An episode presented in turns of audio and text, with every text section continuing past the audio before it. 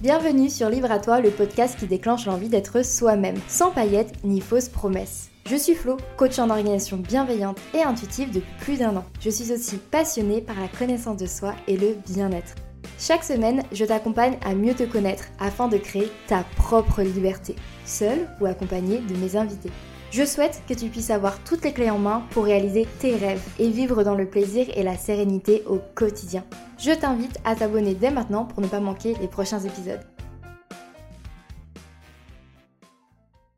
On se retrouve dans ce nouvel épisode de podcast où j'ai reçu Montaigne, avec qui on a parlé de pourquoi elle est devenue entrepreneuse, de son choix de partir vivre au Salvador après seulement 3 jours sur place et entre tout ça, on a aussi discuté de mindset, de reprise du salariat, de liberté, de connaissance de soi.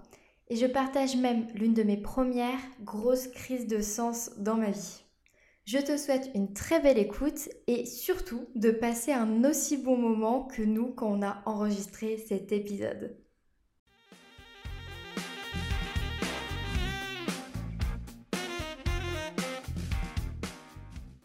Hello, je suis super contente de te retrouver dans ce nouvel épisode de Libre à toi. Et aujourd'hui, je reçois, on peut le dire, une copine business depuis maintenant euh, presque plusieurs années aussi, on peut le dire, euh, Montaigne, Montaigne Audebourg. Et en fait, je suis trop contente de te recevoir, Montaigne. Bienvenue sur Libre à toi.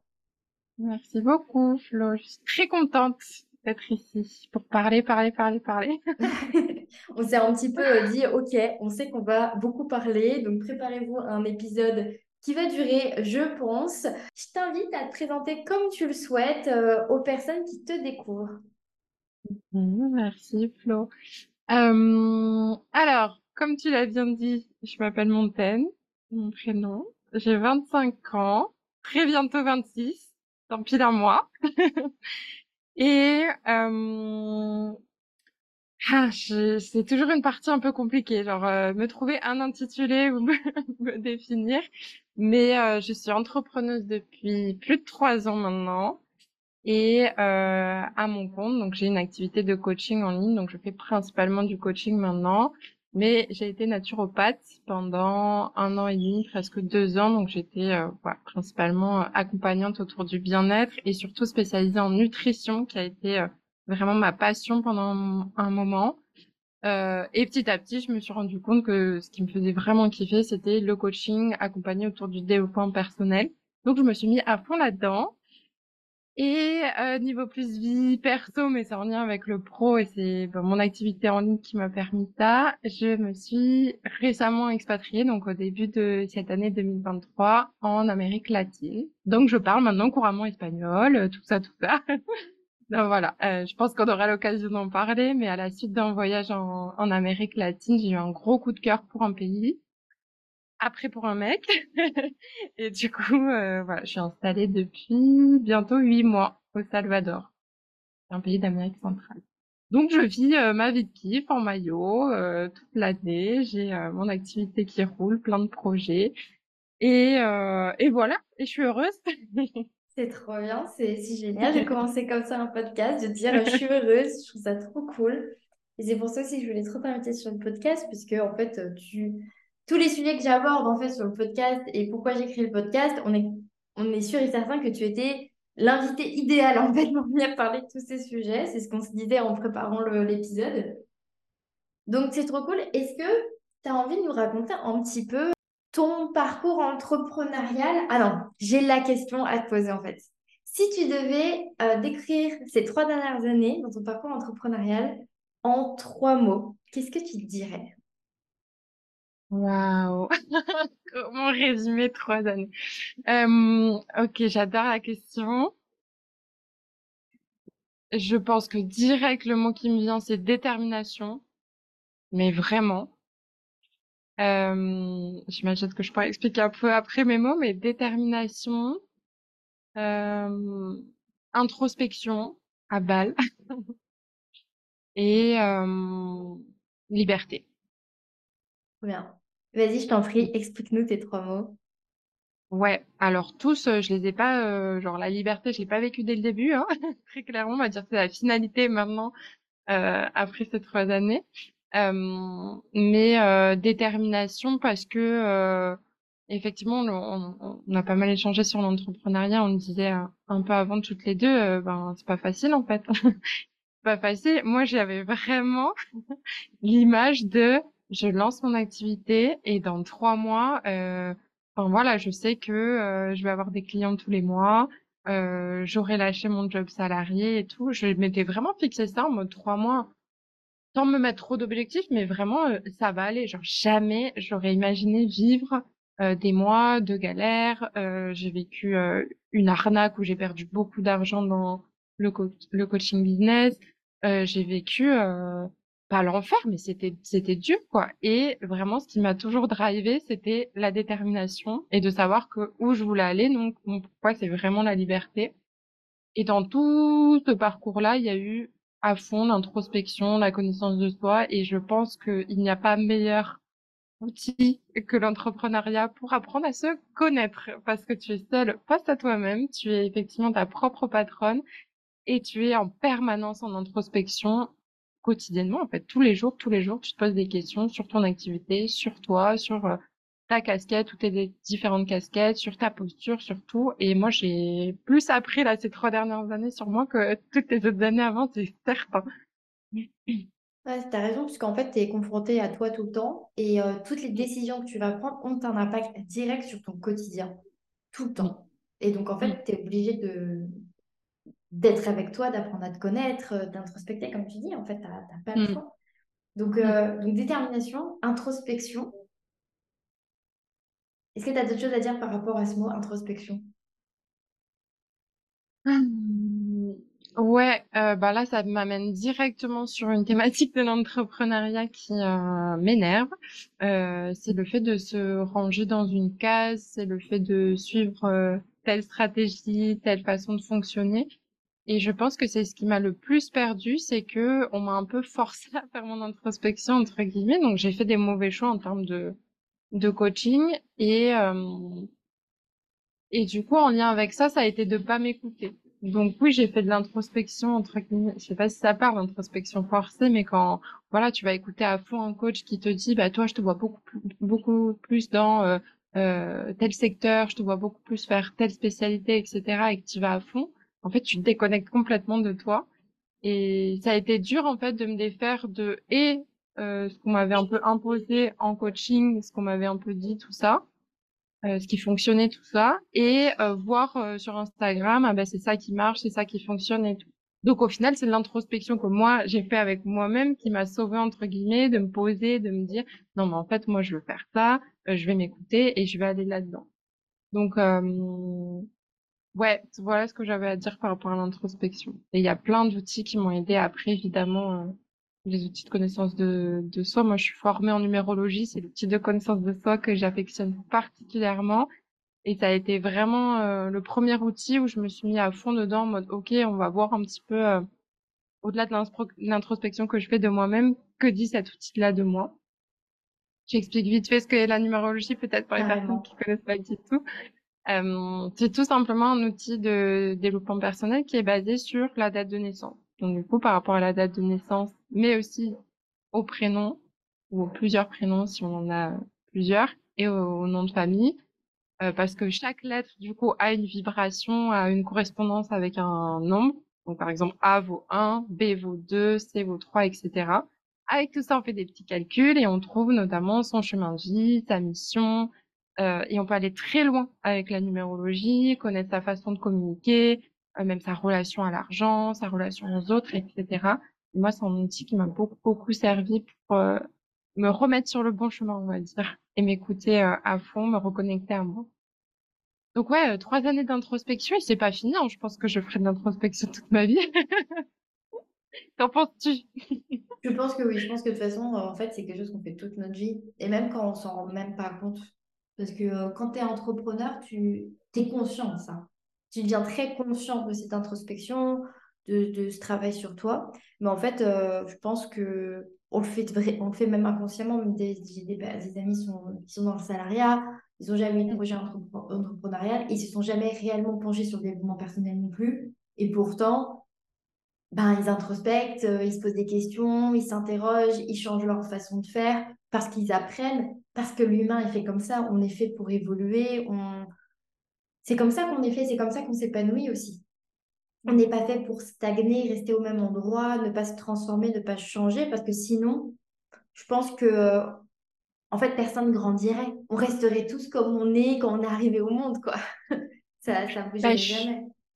Je suis moyennement d'accord, tu vois, parce que euh, je vois euh, pas mal moi de bah de potes, d'amis dans le salariat.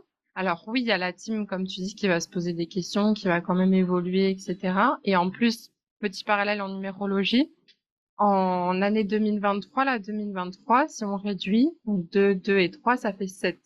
Et le 7, c'est l'introspection, le développement personnel, vraiment la connaissance de soi. Donc on a été là en 2023, c'est pas fini, on est dans une année où il y a énormément de personnes qui se posent de plus en plus de questions. Ça a été globalement, moi je l'ai beaucoup observé, des personnes qui entamaient des reconversions professionnelles, qui euh, se posaient énormément de questions. Donc euh, oui, il y a eu euh, la, la partie Covid qui a commencé à mettre de la réflexion dans la tête de pas mal de personnes. Mais là, cette année, elle est venue accélérer tout ça.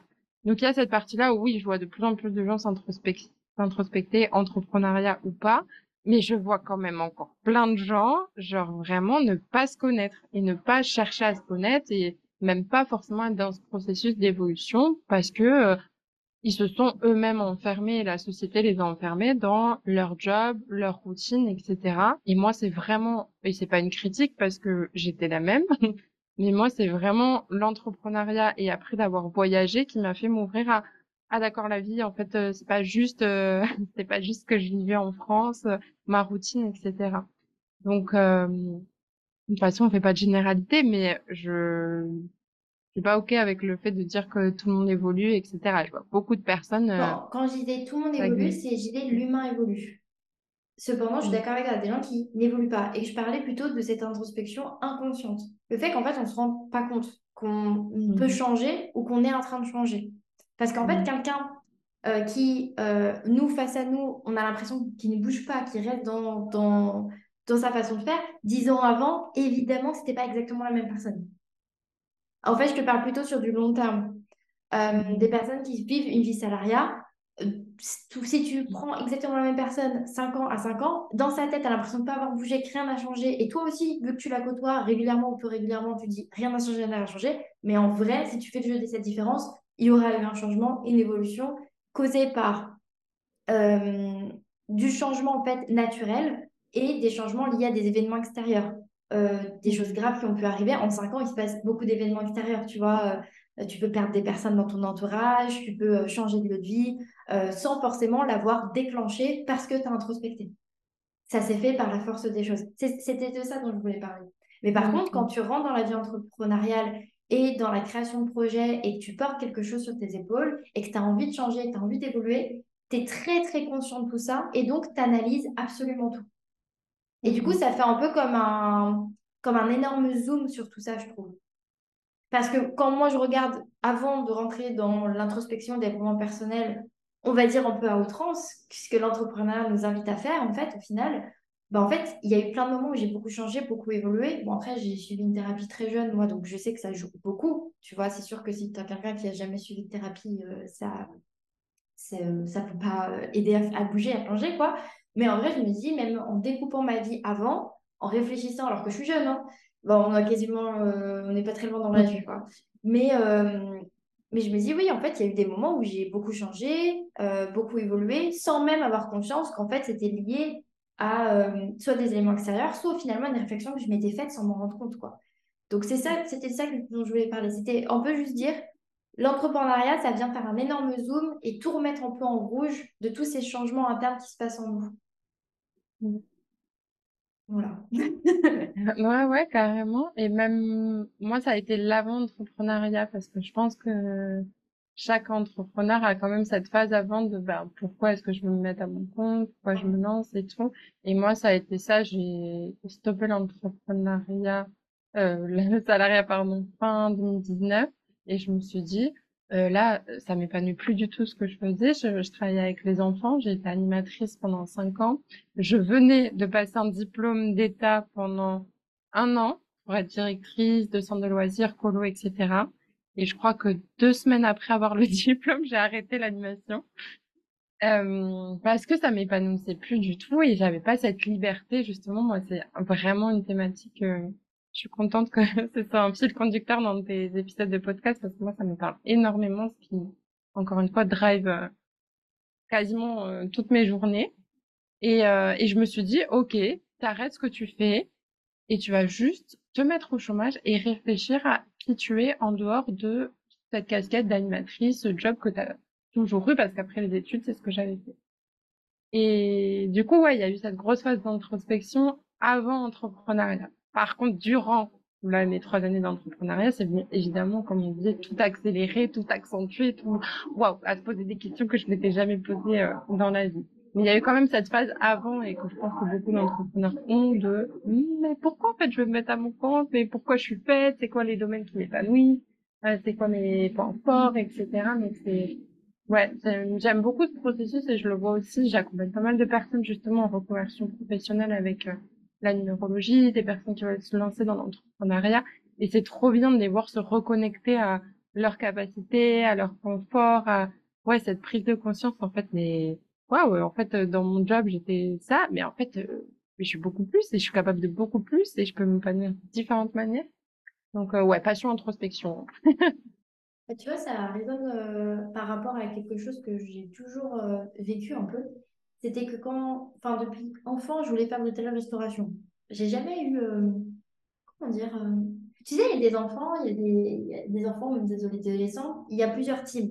Tu as ceux qui savent exactement ce qu'ils veulent faire, ont très peu de, enfin, c'est une vision, c'est fixe. parfois, c'est même des personnes qui sont soit, qui sont des artistes et du coup, en fait, ils se voient que euh, devenir musicien ou que devenir euh, acteur ou que devenir euh, joueur de foot ou j'en sais rien, tu vois, ou des, des, sportifs par exemple. Et moi, en fait, depuis aussi longtemps que je me je voulais travailler dans le monde de l'hôtellerie-restauration. Donc, tout enfant, tout vraiment bébé, je voulais devenir chef cuisinière. J'avais envie de faire mon métier de la cuisine. Après, ça m'est passé. Je me suis rendu compte que c'était pas vraiment ce qui m'intéressait et que je sentais déjà que la pression en cuisine, ça n'allait pas me correspondre.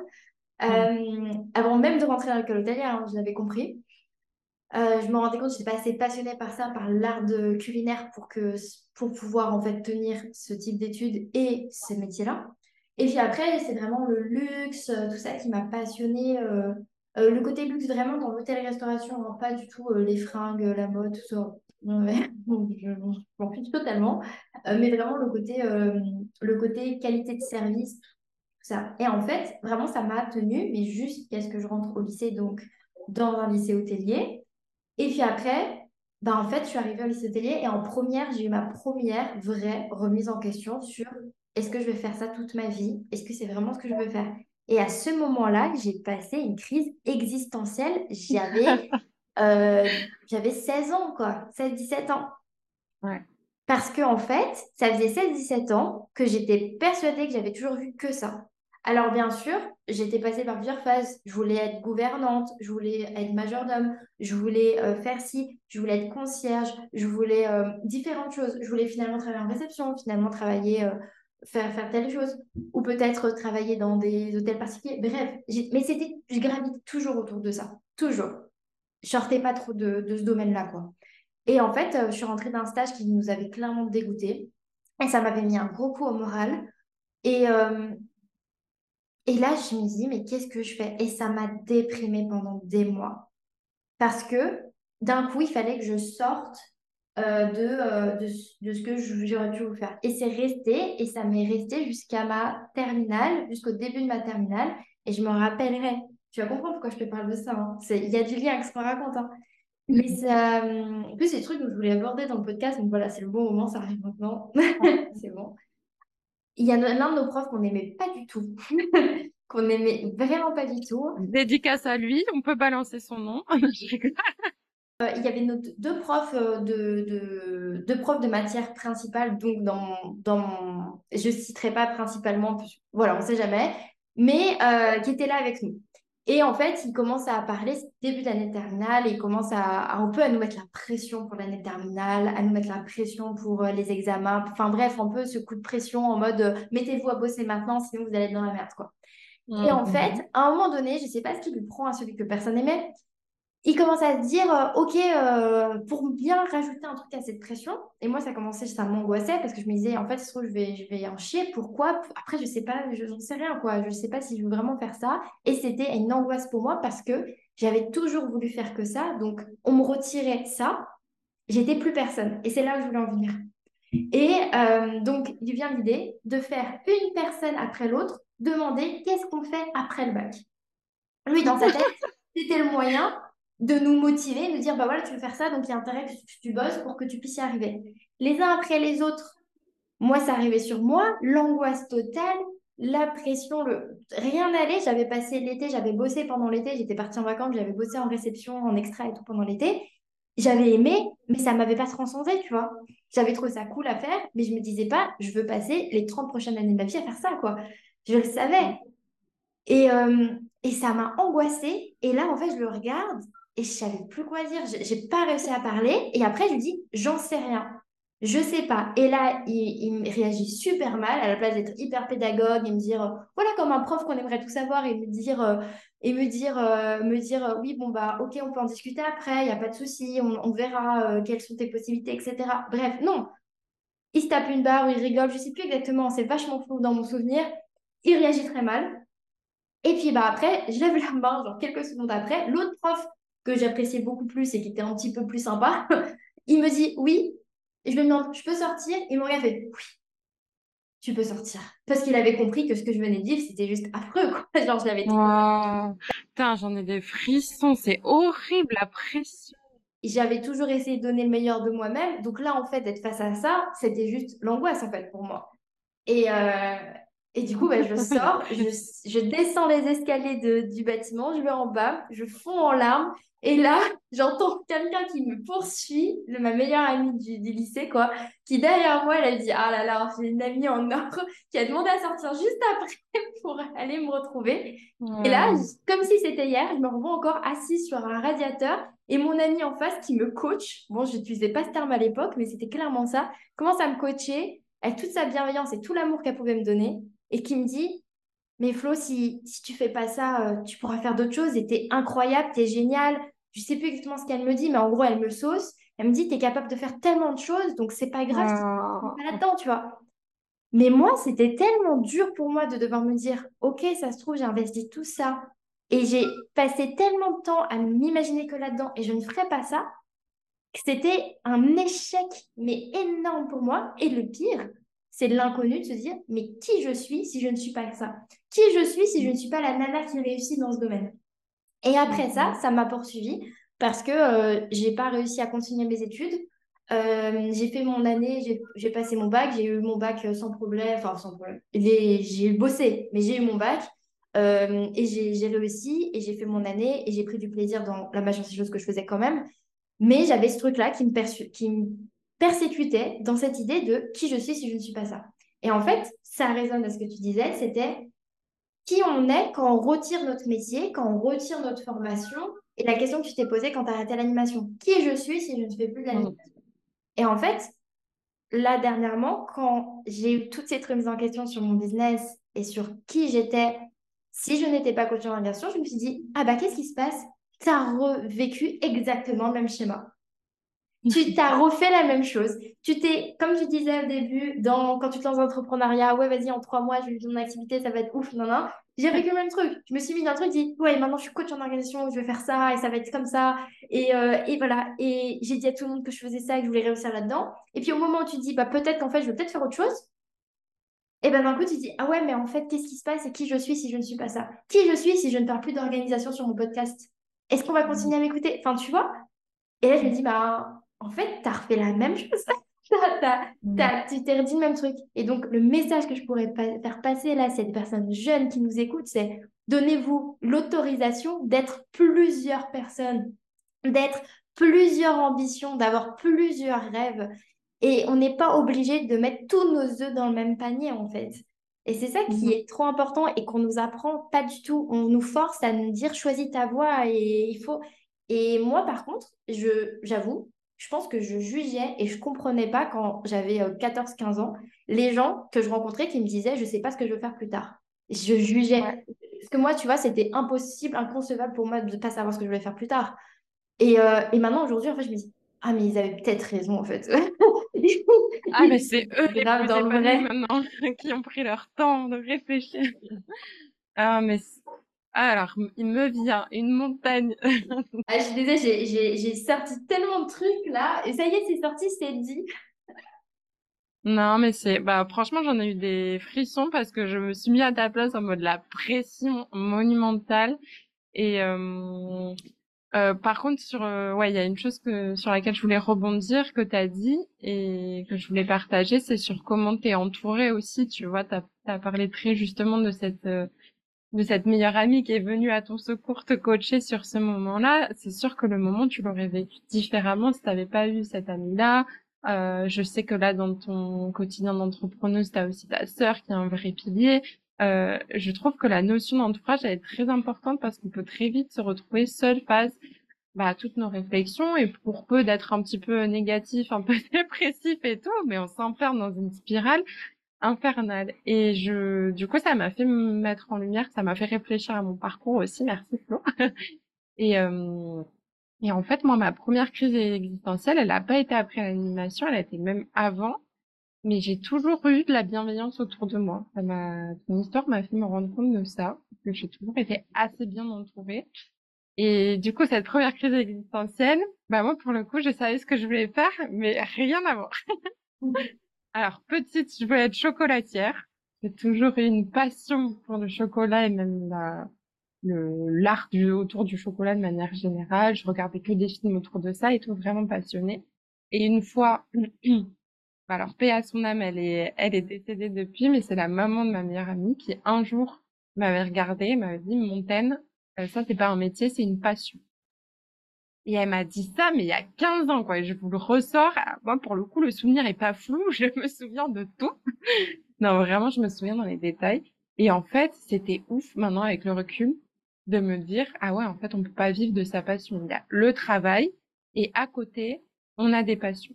Donc ça, c'était pas la partie bienveillante. J'avais la même réflexion que toi quand j'étais jeune. C'est un truc de fou. Et bah, en même temps, je voulais... Ouais. Et en même temps, je voulais absolument trouver un métier qui me passionnait. J'avais l'impression que tous les gens autour de moi, mes parents, etc., tout le monde ne vivait pas de sa passion. Et moi, je me disais, j'ai un but dans la vie, c'est de me lever le matin en kiffant. Et c'est ce que j'ai, c'est ce que je pourchasse encore aujourd'hui, tu vois. C'était, je voulais justement aller à contre-courant de ce truc-là. C'était, c'est et encore aujourd'hui, je pense que c'est une mission que j'ai, tu vois. Mmh. clairement. Et, mmh, et ouais, et du coup, sur le coup, elle a stoppé tout. C'était comme une deuxième maman pour moi, donc j'écoutais vraiment ce qu'elle me disait. Et, euh, et elle a vraiment, elle a mis un stop, mais direct, j'ai même plus cherché à, aller dans cette voie. Hein. J'étais encore très très jeune. Bref, et donc, euh, sinon, j'ai toujours été très très très littéraire. C'est ouf de me dire maintenant que je suis numérologue et que je travaille avec les chiffres. Big up à mes profs de maths qui m'ont traumatisé. Ah, regardez, je m'en suis sortie. Allez, tu veux une anecdote de prof vu que vu qu'on était lancé là-dessus? Donc j'ai toujours été très littéraire, bac etc. Et je crois que c'est en première où j'ai pu arrêter les maths. Effectivement, on avait le choix d'arrêter les maths. Sauf qu'en seconde, donc j'étais obligée de continuer j'étais pas mauvaise du tout, mais vraiment grosse appétence sur euh, les domaines beaucoup plus littéraires. Et ben j'ai un prof du coup, donc effectivement je m'en sortais, je m'en sortais pas hein, dès qu'on est rentré en, seconde sur euh, voilà les thématiques, euh, les phrases. Enfin, je sais même plus, c'était très compliqué pour moi. Mais je persévérais, moi aussi j'ai toujours été une très très bonne élève. Et devant tout le monde un jour, donc j'étais quand même pas très très forte devant tout le monde un jour pendant un contrôle. Il a dit euh, là le contrôle est super simple, même Montaigne peut y arriver. Devant 30, 35 personnes, seconde, donc adolescence, t'es en train de te construire. Bam Allez, dans ta gueule. Donc lui, il m'a juste fait me, enfin, être encore plus dégoûtée. Là où moi, j'essayais un peu d'être déter, j'ai toujours eu ce côté persévérante et tout. Là, il m'a fait, ah d'accord. Donc, j'ai même pas rempli le contrôle et j'ai demandé à, à arrêter euh, complètement cette matière-là. J'ai pu arrêter l'année suivante. Bref, donc big up à ses profs, mais qu'est-ce que vous, pourquoi, pourquoi vous, regardez, on est là, on en parle des années, des années après, pourquoi vous faites ça? Vous êtes traumatisé? non, mais, arrête, et c'est, c'est, je trouve ça ouf de, pouvoir tenir ce genre de, de propos en fait. C'est parce que c'est de l'humiliation, hein. c'est pas juste un peu euh, de la rigolade ou quoi. Là, c'est clairement de l'humiliation devant tout le monde et du, du rabaissement. C'est grave. Bref. Mais c'est vrai, parce que ce que tu me racontes, je suis sûre et certaine que c'est déjà arrivé dans ma classe plus d'une fois, ce genre, la, la même histoire. Tu vois ce que je veux dire? Ah, Et c'est vrai que j'ai déjà été aussi, j'ai déjà subi ce truc-là. Peut-être ça m'a moins marqué ou j'en sais rien, mais c'est sûr et certain que je l'ai déjà vu, j'ai bien entendu, c'est sûr, parce que c'est banal dans une, dans une classe, en fait. Ouais, exactement. Je pense qu'on est beaucoup euh, à avoir vécu ça. Donc tout ça pour dire que littéraire, bac et je voulais être journaliste ou prof de français. Moi, je suis allée dans les lettres directes et je commence ma fac de lettres modernes en mode, euh, bon, je sais pas trop ce que je vais faire de tout ça, mais euh, globalement, je m'oriente vers, pour le coup, être enseignante et aller vers, euh, euh voilà, vers la littérature, tout ça. Et alors, dégoûtée de la fac. Mais je suis restée quatre ou cinq semaines, je crois. Genre, vraiment, mais dégoûtée. ça, c'est, je l'ai très très mal vécu. Et moi aussi, du coup, j'ai eu cette phase de, ben ouais, mais en fait, je me suis toujours un peu projetée dans là-dedans, dans cette voie-là. Si j'arrête et que je fais pas cette fac de lettres, je n'ai aucune idée. Enfin, je n'ai pas d'autre option. En fait, je sais pas quoi faire. Et donc, je me souviens de cette fameuse crise existentielle où euh, je chope ma mère un soir et euh, je lui dis euh, maman, euh, ça va pas du tout. Et donc là, angoisse, je me mets à pleurer et tout. Enfin, vraiment un cri de de pleurs, de sanglots et tout. Et je lui dis, euh, en parallèle, j'avais passé mon BAFA pendant l'été. Donc, je venais d'avoir mon bac, je passe mon BAFA et je commence à gagner mes premiers 1500 euros en bossant euh, trois semaines en mois. Et là, je me, j'ai eu un gros coup de cœur pour l'animation, le fait de m'occuper des enfants. C'était pas très, je voulais être dans le professorat, donc il y avait quand même du lien avec ce que je voulais faire. Mais c'était pas du tout la voie un peu euh, pas élitiste, tu vois, mais euh, le côté euh, je vais être professeur ou journaliste ou quoi, c'était pas la carrière du tout à laquelle j'aspirais. Donc première crise existentielle à ce moment-là, et j'ai eu, j'ai toujours eu une maman avec des bêtes de réponses. Mais vraiment, euh, j'ai des moments comme ça où je me dis, enfin même là pour mon expatriation et tout. donc là, en l'occurrence, ce moment-là, elle me dit, mais mais, pas de soucis, mais viens, on va réfléchir réfléchir, qu'est-ce que tu peux faire d'autre? Et tout. Elle moi-même fait mon introspection et tout. Elle a été hyper bienveillante et, euh, et donc j'ai arrêté la, j'ai essayé de poursuivre à distance. C'était un peu le l'ultimatum qu'elle me mettait. C'était ok, ça te plaît pas, mais euh, mais par contre, euh, ouais, essaie quand même de persévérer un peu à distance et ok, tu bosses à côté avec les enfants. J'ai fait ça. Je lui dis que j'avais fait ça. Maman, si t'écoutes ce podcast, j'ai jamais suivi les cours.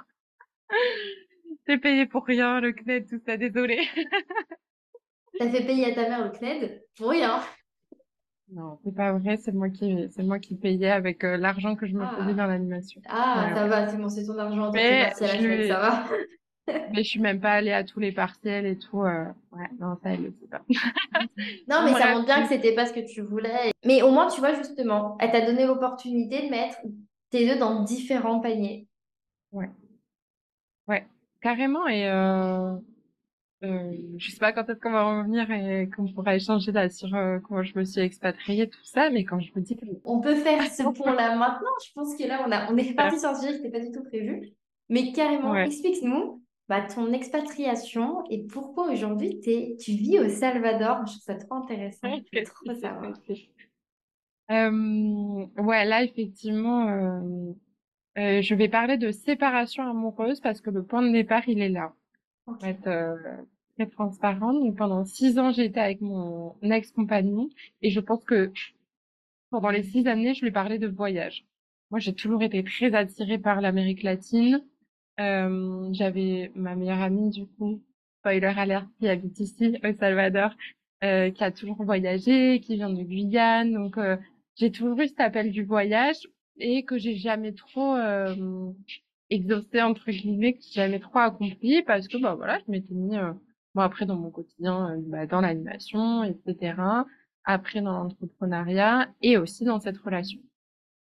Et en fait, euh, donc oui, j'ai bougé euh, dans les pays un peu en Europe, j'ai fait quelques voyages en, en Norvège, en Italie, j'ai un peu bougé et tout, mais j'étais tellement attirée par l'Amérique latine, aussi la Thaïlande, Bali, tout ça, tout ça, ça m'a pris pas mal.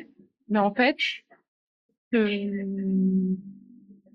vais pas dire que c'est la faute de mon ex parce que j'ai pas envie de mettre la responsabilité là-dessus, mais ce couple m'a enfermée un peu dans une routine et en fait, euh, on n'a jamais trop trop voyagé, donc encore une fois, c'est pas de sa faute. Mais euh, moi, je faisais que lui dire, mais quitte ton job, viens, on lance un business tous les deux, euh, enfin, viens, on passe aussi dans l'entrepreneuriat, ou bien on fait des saisons. Après, j'avais cet appel du voyage qui venait, mais de plus en plus, de plus en plus, de plus en plus. Et lui, ben, il était un peu enfermé dans un taf, euh, dans une mairie, enfermé dans, dans certaines choses et tout. Bref, on n'a jamais bougé et j'ai jamais écouté mon but de partir en Amérique. La vie a fait que nous nous sommes séparés parce que j'avais envie de liberté. on en revient toujours à cette thématique-là.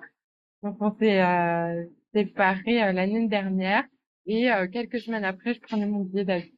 Alors que pas trop d'argent sur le compte, euh, pas trop, trop de plans, tout ça, tout ça, mais euh, mais ouais, j'avais cet élan euh, de prendre mon billet d'avion et et du coup j'avais un À ce ouais. moment-là, tu avais déjà déménagé, redéménagé au bord de la mer quand t'as... ouais.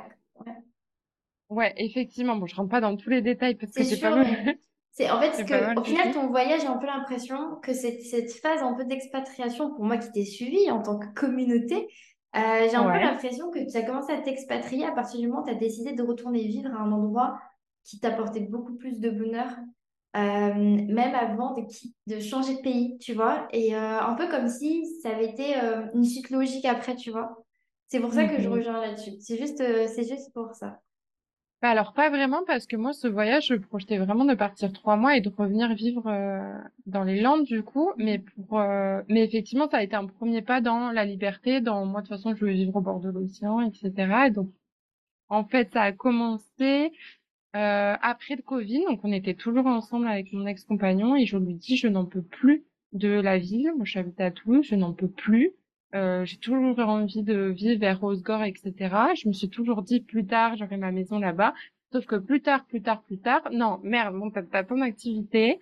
Euh, enfin, vraiment, j'avais, enfin, j'étais en train de lancer mon activité, ouais, j'avais le chômage à ce moment-là. Et je me suis barrée vivre toute seule dans les Landes. Ça a été le premier pas vers je m'écoute, j'ai envie de vivre au bord de l'océan. Euh, lui m'a pas suivi. Donc, on a entamé une relation à distance. Bon, la vie a fait que euh, le chômage s'est arrêté, j'ai galéré à vivre de mon activité et tout, donc je suis retournée, entre autres, il y a eu d'autres facteurs, mais en gros, je suis revenue vivre euh, un an après sur Toulouse. Euh, un peu moins d'un an, ça a été l'angoisse euh, totale, en fait, je, me rendais compte que j'étais vraiment plus épanouie en ville. Euh, et donc, je suis repartie, ça a été euh, des années de déménagement, et je suis repartie vivre effectivement en septembre, ouais, de l'année dernière. Et donc, en fait, pour faire le parallèle avec l'entrepreneuriat, les trois mois avant, euh, je vivais de mon activité, mais c'était pas encore hyper euh, stabilisé. Et je me suis mis dans un espèce de mindset, c'est pour ça que je parlais de détermination et persévérance. Je me suis pas laissé le choix, en fait. Et à ce moment-là, donc, j'avais plus le chômage. Euh, j'ai pris deux tafs à temps partiel, donc je faisais du ménage chez les gens, quelques heures par-ci par-là, et je gardais des enfants. Ça a été mon un peu, euh, je remets le pied dans le salariat parce que en fait j'ai plus le choix. J'ai plus le choix et en fait Je choix. connais. Voilà, je sais, et j'ai aussi envie de parler de ça, de légal, mais c'est pas grave en fait. Il y a tout un, j'en parle aussi de plus en plus sur ça, sur je vois des entrepreneuses la boule au ventre de retourner euh, dans le salariat et tout, mais c'est ok en fait. Et, et ça veut pas dire que ton business va jamais marcher, que tu vas jamais t'épanouir dans l'entrepreneuriat. Ça veut juste dire, euh, je me sécurise à un moment donné euh, financièrement sur d'autres plans et tout. Euh, je je mets un pied dans le salariat pour avoir une certaine sécurité. La différence, et moi ce que je partage beaucoup, c'est que bah il faut quand même savoir où on va. Euh, moi je me suis dit, c'est je décide que ça dure que trois mois en fait. Donc euh, je m'étais dit, je reprends ça pendant trois mois et en, à la fin de l'été, en septembre, je retourne vivre dans le monde je vis de mon activité, j'ai 2000 euros minimum de chiffre d'affaires, c'est un non négociable. Et je me suis mis dans ce mindset, donc j'allais faire du ménage chez les gens, mais c'était en mode, mais, mais mindset, mais de ouf. Enfin, vraiment, euh, j'étais en train de balayer, de, de faire, bref, du ménage pour des gens. Donc, j'en prenais un peu un coup pour mon ego dans le sens où euh, moi, je me voyais déjà comme la chef d'entreprise qui a réussi et tout, alors que, bah non, c'était pas le cas. Et du coup, je me retrouvais à faire du ménage chez les gens, mais je me suis, j'ai tourné le truc vraiment en mode positif. Euh, je vais utiliser tous ces moments, toutes ces heures où je suis rémunérée pour faire du ménage. Pour garder les enfants, c'est un peu compliqué. Mais pour toutes ces heures où je fais du ménage, je vais me construire un mindset en béton armé. Et je me suis mis à balle d'épisodes de podcast, mais vraiment, j'ai bouffé des épisodes et des épisodes.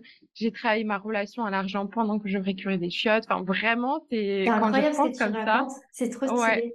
Ça, c'est, ça, c'est une vraie, euh, comment dire, je trouve c'est c'est ça qu'on a envie d'entendre en fait maintenant, tu vois. En 2023, on a envie d'entendre ces genres-là d'anecdotes pour montrer que quand tu te fais un putain de mindset, ça se passe mm. pas au bord de la plage avec un cocktail dans, dans la main et, euh, mm. et que ça tombe du, du ciel en fait. C'est pas comme ça que mm. ça marche. Et c'est trop bien que tu dis ça et je trouve ça génial. Ouais, ben, oui, c'est vrai, c'est, je suis contente maintenant avec le recul d'en parler comme ça en mode putain, c'est vrai que bien joué meuf, tu vois, genre t'y as cru. Et mais mais c'était dur, hein. enfin je pleurais le soir parce que euh, ben, j'arrivais quand même pas. À... Moi, ce qui m'a toujours angoissée, c'était de pas être indépendante financièrement, parce que en soi ça allait, j'avais quand même de l'argent qui rentrait, du coup j'avais ces deux petits jobs là et tout. Mais en fait, euh, je voyais mon mec qui payait quand même une bonne partie du loyer, qui payait les courses. Euh, j'arrivais pas à me sortir, voilà, l'argent que j'aurais aimé sortir pour être vraiment indépendante, au moins à 50% dans, dans les charges, tu vois. Et ça, je sais que ça m'a énormément fait culpabiliser. Et genre, donc oui, je me construisais un mindset de ouf et j'étais vraiment connectée à ce pourquoi d'indépendance financière, d'à la fin, je vais pouvoir redéménager euh, dans un cadre de vie qui vraiment priorise mon bien-être et où je me, voilà, où je me sens bien. Mais euh, mais ouais, je suis passée par au moins trois mois.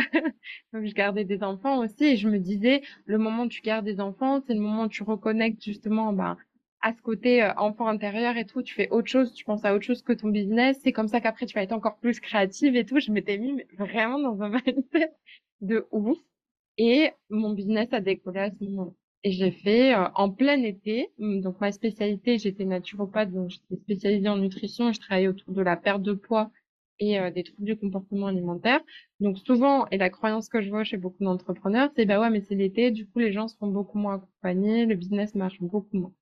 Et d'autant plus, moi, j'avais cette croyance-là autour de la perte de poids. Genre, l'été, tu te dis, mais genre, les gens ont pas du tout envie euh, de perdre du poids, de travailler sur eux et tout l'été. On est en mode barbecue, apéro et tout, vacances. Mais j'ai explosé cette croyance. Et j'ai fait mes premiers 2500 euros de chiffre d'affaires en juillet, euh, août. Et là, je me suis dit, OK, là, le mindset est en train de tout changer. Parce qu'en soi, dans les actions, dans le business, j'avais mon programme, j'avais pas changé grand chose, en fait. Dans les actions, il n'y avait pas grand-chose qui avait changé. Par contre, à l'intérieur de moi, il y avait une chef d'entreprise de... qui faisait euh, déjà, euh, voilà, c'est euh, minimum 2000-2500 par mois. Et ça a marché. Donc on en venait à mon expatriation. Je savais que ça allait être long cette partie. Non, mais c'est très bien parce que tu fais un parallèle et c'est vraiment les sujets que je voulais aborder avec toi. Donc en fait, c'est trop bien. Et je pense que tout ce que tu racontes, enfin moi, ça, je trouve ça trop bien. Ça résonne beaucoup avec ce que je suis en train de vivre en ce moment. Du coup, je me dis, mm. ok, alors, si mon tel, elle est genre plus 20% de là où j'en suis, j'apprécie. Hmm. Donc, en fait, je trouve ça vraiment cool ce que tu partages. Vraiment, c'est trop bien. Et ça fait un beau parallèle et aussi montrer qu'on n'est pas que, enfin, qu'on n'est pas que business, on est autre chose. Et en fait, nos choix de vie, parce que tu vas parler de ton expatriation, qui est un choix de vie personnel, a un lien, en fait, avec ton évolution entrepreneuriale. Ouais, complètement. Effectivement, ouais, je suis retournée euh, vivre dans les Landes. Je vis de mon activité, best life. Je me mets en coloc dans une bête de maison. Je vis ma meilleure vie. Donc, c'est là où la relation commence à être compliquée avec mon ex-compagnon et où on se sépare clairement. Euh, et quelques semaines après, donc je prends, euh, je prends ce billet d'avion pour l'Amérique latine parce que j'avais ma meilleure amie du coup euh, qui s'était installée au Salvador. Et donc moi, je m'étais dit, je vais me faire un petit trip au Mexique, ensuite Guatemala, tout ça, des petits pays qui m'appellent un petit peu, et j'irai la voir. Écoutez bien, c'est important pour la suite de l'histoire. J'irai la voir deux semaines. Je me vois pas rester plus. Euh, je vais la voir deux semaines et après je continue mon périple. Je fais au feeling selon comment je me sens et tout. Mais j'avais d'autres pays en tête, genre Nicaragua, Costa Rica, tout ça. Comment vous dire? Que ça s'est pas passé comme prévu Donc ça, c'était le plan initial. Donc effectivement, je m'étais dit, je pars trois mois, mais je me sentais trop bien dans cette maison dans les Landes.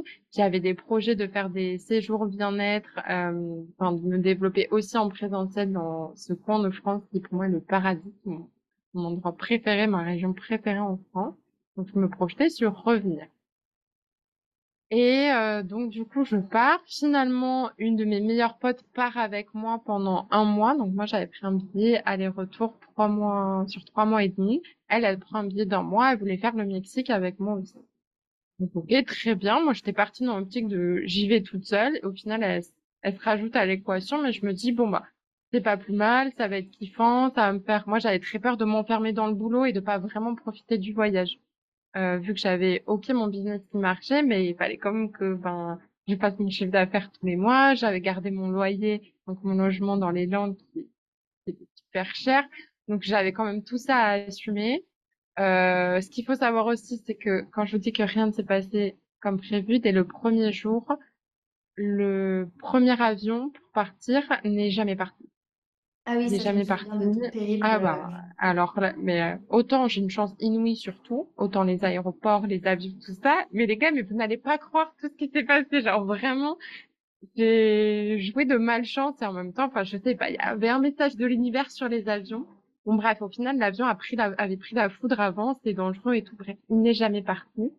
On a perdu toutes nos correspondances, tous les avions après, et euh, on a dû repayer un billet de 700 balles euh, plus nuit d'hôtel. Enfin, bref, ça nous mettait dans un mood euh, pas cool, pas cool, pas cool pour commencer. Mais j'étais tellement déterre pour ce voyage que je me dis c'est pas grave, j'arriverai à faire de l'argent et tout. Je commence du coup à me lancer dans la numérologie pendant ce voyage-là. Alors j'étais formée, mais du coup je décide de lancer euh, des thèmes en numérologie et tout, et ça cartonne, donc tout va bien.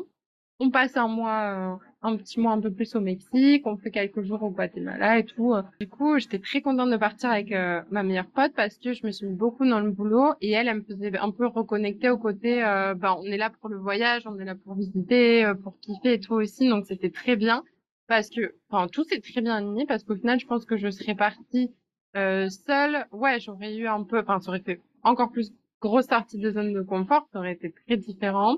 Mais je pense que ouais, il y aurait quand même eu euh, le côté euh, je me mets à fond dans le business et je visite pas comme j'aimerais, etc. Du coup, on passe un mois euh, de kiff au Mexique, mi-kiff, mi-taf et, et je commence en fait à toucher un peu à la vie de digital nomade et tout en mode waouh, genre mon business me permet de voyager, me permet de ouais, je bosse le matin mais après l'après-midi on va visiter euh, une île, on va se baigner, on va visiter, on se fait des restos et tout. Donc même si financièrement c'était quand même très compliqué parce que ben j'avais 600 euros de loyer, j'avais mon crédit voiture et tout, enfin, j'avais au moins 1000 euros à sortir euh, plus pour la France. Euh, donc c'était voilà, je roulais pas sur l'or non plus, mais j'avais cette liberté de me dire waouh, tu voyages et et tu peux travailler en même temps et tout, c'est trop cool.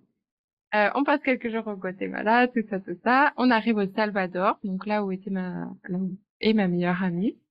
On était censé rester deux semaines ma meilleure pote après repartait en France et moi euh, je voyais ce que je faisais un petit peu j'avais pas de temps. Premier soir au Salvador, je me sens extrêmement bien donc je retrouve ma meilleure enfin, je suis avec mes deux meilleures potes euh, dans un pays d'Amérique latine, je pense que vous pouvez imaginer le kiff que c'est. Elle ça faisait très longtemps que je l'avais pas vue. Donc euh, je me sens trop bien et le lendemain et mais il faisait nuit quand je suis arrivée. C'est ça que je voulais préciser donc je vois pas trop encore les environs et tout. Le lendemain, on se réveille super tôt et tout, on va prendre un petit café sur la plage, on va se baigner, louer à 29 degrés. Euh, enfin vraiment, on dirait qu'on est sur une île, quoi. Le Salvador, c'est un tout petit pays. Euh, pour ceux qui ont la rêve, ça fait un peu Jurassic Park, c'est un peu la montagne, en même temps l'île avec les palmiers et tout, c'est et il fait euh, 35 degrés tout le temps. Genre c'est vraiment un, un, un- moi je l'appelle mon petit paradis, c'est vraiment ça. T'as l'impression d'être sur une île, c'est pas une île, mais t'as l'impression. Et donc, je découvre cette plage merveilleuse qui a de l'importance pour la suite de l'histoire également. Je sens qu'on va Et parler d'un mec. effectivement, euh, et je me suis mise à pleurer. Et les deux, deux, trois matins qui ont suivi, on se lève à 5 heures et quelques, mais hyper naturellement. Ici, on est vraiment avec le rythme du soleil, donc on se couche très très tôt. Et on se réveille avec le soleil, euh, petit lever de soleil sur la plage, je suis avec ma meilleure pote. Les gens sont adorables. Quand on me demande pourquoi je me suis expatriée, je dis toujours pour les Salvadoriens. Genre vraiment, ils sont d'une gentillesse. Chaque personne que tu vas croiser va te dire bonjour, comment tu vas? Et quel est bien. Donc ça veut dire ok, bah passe une bonne journée, que tu ailles bien, prends soin de toi, ce que tu veux. Il y a plein de traductions.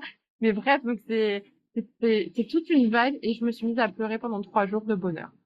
Genre vraiment, je pleurais de joie. Et j'avais mes deux meilleures potes et je leur disais pardon de dire ça à chaque fois, mais je suis trop bien, je suis trop heureuse et tout. Et j'étais là, j'ai tout en fait. Je me sens bien sur tous les plans. Et, euh, et je commence à me dire, oula, je pense que je vais rester un peu plus que deux semaines. On parle beaucoup avec ma meilleure amie. Euh, je me rends compte, je commence à imaginer ce que pourrait être ma vie ici. Euh, que je pourrais être à ses côtés, être à la plage tous les jours et tout. Et je suis vraiment en mode en train d'imaginer. J'avais l'impression d'avoir déjà une vie de kiff dans les Landes, et c'était le cas. Mais là, je me dis, waouh, t'as la même chose, mais euh, en maillot toute l'année, euh, dans une vibe de, ouais, et tropicale. C'est pas coup de vie, non ah, ouais. et en plus, voilà, quand c'est, merci, tu me, tu, tu vas sur ce que je voulais dire. Euh, je discute beaucoup avec ma meilleure amie et en fait, le montant de la maison qui payait, donc le loyer, payait, c'était euh, avec maison, euh, chambre et tout, euh, pas au bord de la plage, mais à 5, à 5 minutes, tu vois. C'est le montant de moi ce que je payais ma chambre en coloc, euh, sans toutes les charges qu'il y avait à côté. Donc très vite dans ma tête, je me dis putain mais le coût de vie quand même, il est 30% moins cher, donc même moins cher. Putain du kiff et tout. Euh, je commence à réfléchir et tout. J'étais toujours en contact avec mon ex, on a gardé beaucoup de liens et tout, et je je lui dis que bah, je veux pas revenir en fait. voilà, que j'avais encore des affaires chez lui, c'est lui qui s'occupait de ma voiture et tout, c'est pour ça que je précise ça. Et on est resté en très bon terme, en très bon contact aussi. C'est une des personnes qui restera les plus importantes de ma vie, donc c'est une des premières personnes avec qui j'en ai parlé. Et je lui dis, je pense que je vais même pas faire les autres pays. Et en fait, je pense que je vais revenir ici en France, euh, vendre mes affaires, je peux vendre ma voiture et donc, euh, ouais, je lui dis, euh, tu, enfin, je, je pense pas revenir euh, habiter en France. Et euh, mais en fait, la décision, je l'ai prise. Enfin, la première fois où je me suis mise à pleurer de joie et tout, je pense que là, c'était déjà acté dans ma tête. C'est clairement acté. Il y avait voilà le coup de la vie, la liberté, ma meilleure pote qui était là, le, la gentillesse des gens, le climat, tout. Enfin, moi, il y a toujours un truc qui m'a drivé, c'est le soleil. J'ai un soleil de tatoué. Mon entreprise s'appelle Sony Coaching. J'ai toujours voulu vivre au soleil, donc ça voilà, je pense que la décision dans les deux trois jours qui ont suivi, elle été actée. Euh, pour refaire le parallèle avec, j'ai toujours été bien entourée. J'appelle ma mère en visio. J'ai un peu tardé hein, à lui dire, mais j'appelle ma mère en visio et je lui dis, euh, je lui explique. Je dis maman, euh, je vais vivre à 10 000 kilomètres de toi, voilà. Euh, bah, désolée, mais c'est la vie que je j'ai mener. Je me suis jamais sentie aussi heureuse et tout. Donc sur le coup, un peu en mode ah bon, ah d'accord et tout, ok, un peu surprise et tout on raccroche et elle m'envoie euh, un message qui m'a fait fondre en larmes. Je l'avais partagé en story parce que je j'avais dit, je pense qu'on aimerait tous avoir euh, quand on veut suivre son rêve, un objectif et tout, un projet, je pense qu'on aimerait tous ça de la part d'un parent, tout ce message-là. Et euh, en gros, le message c'était tant que t'es heureuse, ma fille, voilà, moi je suis la plus heureuse du monde et tout. Donc, donc ouais, j'ai toujours eu cette confiance en la vie et des personnes qui ont appuyé, tu vois, quand même. j'ai Enfin, c'est pas, c'est pas un hasard si ma meilleure amie vivait ici, tu vois, ça m'a permis de, enfin, de, de découvrir ce pays. Euh, donc il y a, y a pas de hasard et j'ai toujours, voilà, ces personnes qui ont, m'ont permis aussi de m'épanouir. Euh, est-ce que je vous raconte le retour en, France? Non, je vais vous raconter avant mon coup de foudre. Donc je précise que j'avais déjà pris la décision de m'expatrier. Souvent on me dit mais t'es parti pour un mec et tout. Pas du tout. J'avais pris la décision de m'expatrier. Donc, comme j'ai dit dans les trois premiers jours, euh, j'avais pris cette décision-là.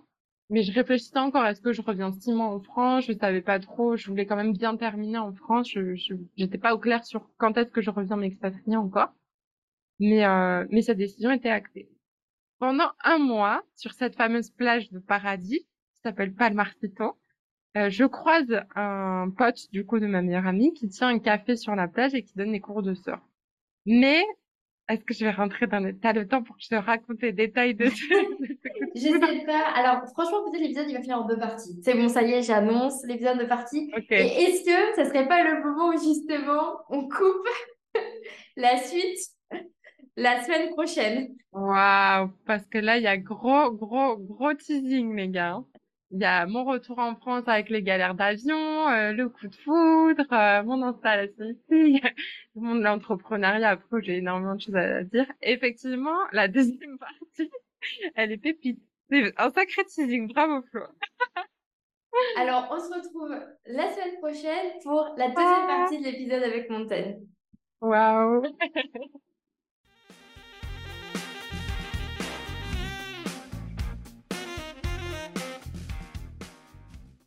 Alors comme tu l'as compris, on se retrouve lundi prochain pour la partie 2 avec Montaigne. Mais si avant ça, tu as envie d'aller découvrir son univers, peut-être même discuter avec elle, découvrir un petit peu tout ce qu'elle peut proposer et ce qu'elle partage sur son compte Instagram, n'hésite surtout pas à aller la retrouver sur son compte Montaigne Sunny Coaching. Et bien sûr, je te mets toutes les infos dans les descriptions de cet épisode. Petite info avant de te laisser pour cette semaine, Exceptionnellement, je vais sortir un épisode un peu spécial, un peu hors série. J'ai un petit peu imaginé comment j'avais envie de continuer le format euh, racontage de life, journal de bord. Je ne sais pas trop encore comment je vais euh, appeler cette série. Donc ça va être un petit peu un podcast dans le podcast. Euh, et ça va sortir exceptionnellement dans les prochains jours et pas un lundi. Après, normalement, ça sortira un lundi comme les autres épisodes de podcast. Voilà, euh, ça c'est vraiment parce que bah, avec Montaigne, on a tellement discuté que ça ne pouvait pas rentrer que dans un seul épisode et que je n'avais pas envie, en toute transparence, de décaler tout mon calendrier éditorial. Voilà, simplement. Donc je te dis à très vite pour cet épisode hors série et sinon, si ça, ça ne t'intéresse pas, à lundi prochain pour la suite de l'épisode avec Montaigne. Je te remercie d'avoir écouté l'épisode jusqu'au bout. Pour soutenir le podcast, tu peux le partager à une personne à qui ça plairait, me laisser une note sur ta plateforme préférée d'écoute ou même m'envoyer un message directement sur Instagram pour me dire ce que tu en as pensé. Et n'oublie pas, libre à toi d'oser être toi-même pour créer ta liberté.